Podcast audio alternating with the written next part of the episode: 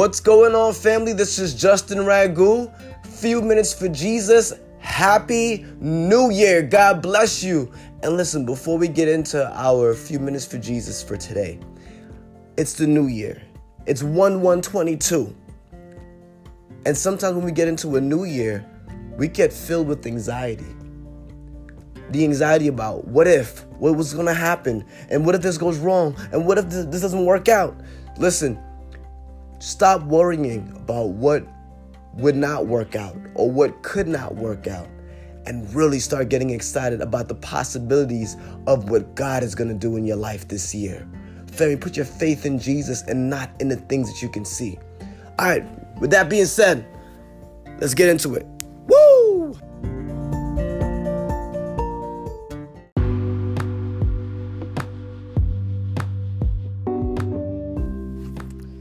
Here we go. Matthew chapter 9, verse 37 and verse 38. We're going to read the end of verse 37. It says, Then he said to his disciples, he meaning Jesus, the harvest is plentiful, but the workers are few. Ask the Lord of the harvest, therefore, to send out more workers into his harvest fields. Wow, there's so much to unpack here. But Jesus is speaking because they're going through Israel and they're preaching in synagogues and they're healing people and all this incredible things are going on. Right? However, a, a very important thing Jesus notices. He says, he look, look at verse 36. Go go one verse before. When he saw the crowds, he had compassion on them. Okay, that's great. Jesus has compassion. We already know that about Jesus. But they were harassed and helpless.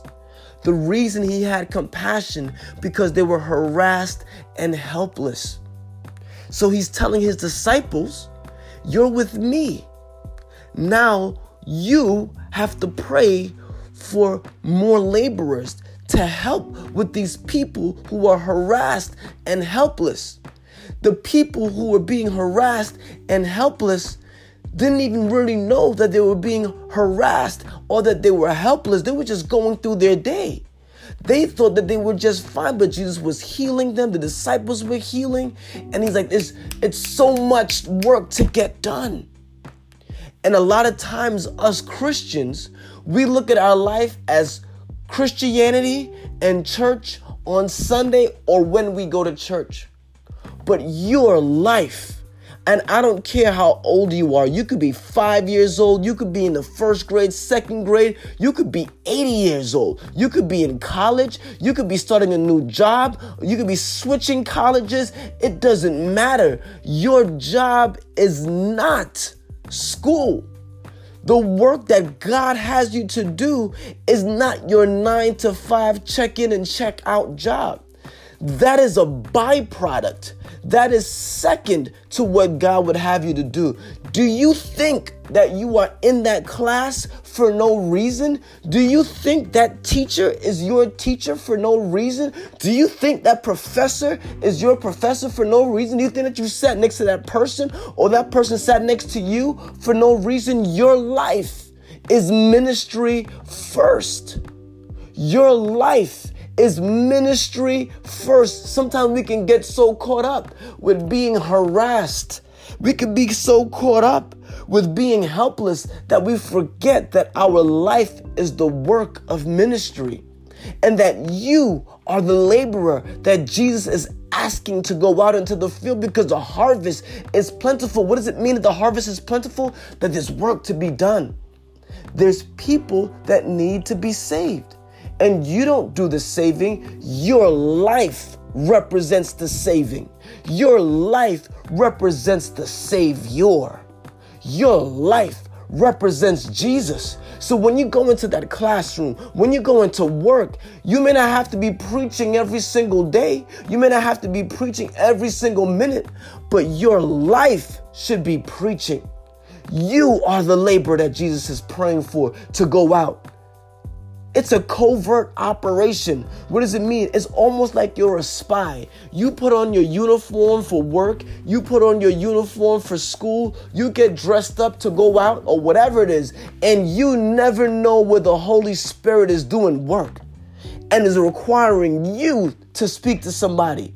That's why we got to be so tapped into Jesus. We got to be so tapped into the Holy Spirit. So when the Spirit says, hey, time to get moving, this person right here, they're harassed and helpless. Here come my laborer. You are the laborer. Expect in 2022 for opportunities that your work life balance would not be balanced towards work, but it will be balanced towards your new life in Jesus Christ. Your new life in Jesus Christ means when you go to work, you're looking for God to give you work. Yo, God, who are the people you want me to speak to today? Who's the person you want me to minister to today? A God may give you somebody and he may not, but you got to be ready for it. God, who is the person in my class I got I got to speak to? Who's? But uh, every single day, every single day, you're representing Jesus. Every single day, you go out there with your Team Jesus shirt on and representing Jesus. Your life is not just doing math. Your life is not just getting a degree. Your life is not just getting a paycheck. Your life isn't just only video games. Your life isn't just your friends. Your life isn't just only your family. Your life is ministry. And we need to have a proper work life balance. Your work life balance needs to be centered around Jesus and the work that Jesus is requiring his people to do. He said, I'm sending you out as lambs among wolves. The Great Commission was to go into all the world and preach the gospel. So, my brothers and my sisters, do your job, go to school, do your nine to five, go to college, Get those good grades. I'm not telling you not to, but it's an imbalance because so many times that's all we focus on, and then we put on Jesus on Sunday mornings. No. You put on Jesus every single day. Sunday mornings, church is where you go to fuel up so you can go back out into the world. You ever seen NASCAR when they're driving those cars around the track? They stop at the pit stop once in a while, but they're driving the entire time. Once you leave that pit stop, they go they, they stop, they change their tires, get the oil changed, put the gas in the car, and pew, they're gone. Sunday mornings at church, pit stop. But your life is on that track. God, what you want me to do today? I'm getting my hair done today. I'm getting my hair. I'm at the barber shop. I'm at the hair salon. Who you need me to minister to today? It could be the person you're driving next to. It could be the person on the train or on the bus. You don't know but be so tapped into the Holy Spirit that when He speaks to you to minister to somebody, you are 100% ready to do it.